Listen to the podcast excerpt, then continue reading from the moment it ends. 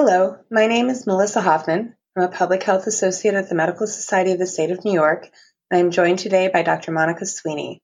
Dr. Sweeney is a board certified internist and a public health educator.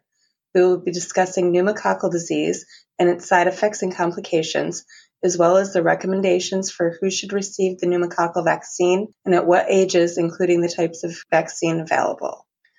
And the first question for Dr. Sweeney is What is pneumococcal disease? Thank you, Melissa. I always appreciate the opportunity to discuss vaccines since vaccines are the most effective medical public health intervention to date that has not only improved the quality of lives, but the length of lives. Now to your first question. Pneumococcal disease is a bacterial disease that causes a very serious lung infection called pneumonia.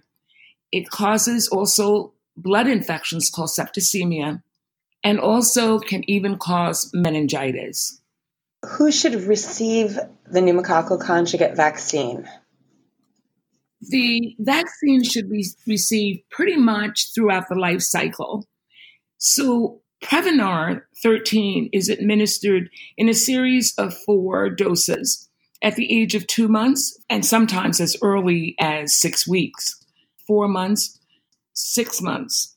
The fourth dose should be administered approximately at 12 to 15 months of age, but at least two months after the third dose. Adults should receive the pneumococcal vaccine at 65 years of age they should receive two. And if you receive two, the immunity should last pretty much through the rest of your life. So the two vaccines that are available is PCV 13 and PPS V23. Those numbers refer to the number of serotypes that are in the vaccine. So for years, all that was available was the PCV 13. Many people have received that even if you've received that, you should still receive the newer vaccine called PPSV 23. At least a year should expire between the two vaccines. The other point is, is that there are special circumstances that one needs to take the vaccine as an adult before the age of 65.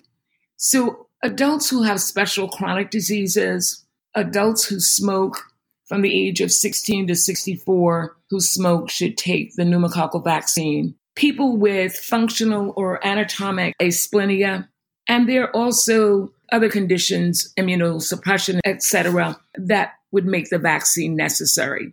The point is that there are many caveats about the vaccine, but the points that I want to leave is that everyone needs to have a pneumococcal vaccine the older you are, the greater the need, except when you have a chronic disease. So everyone needs to get one.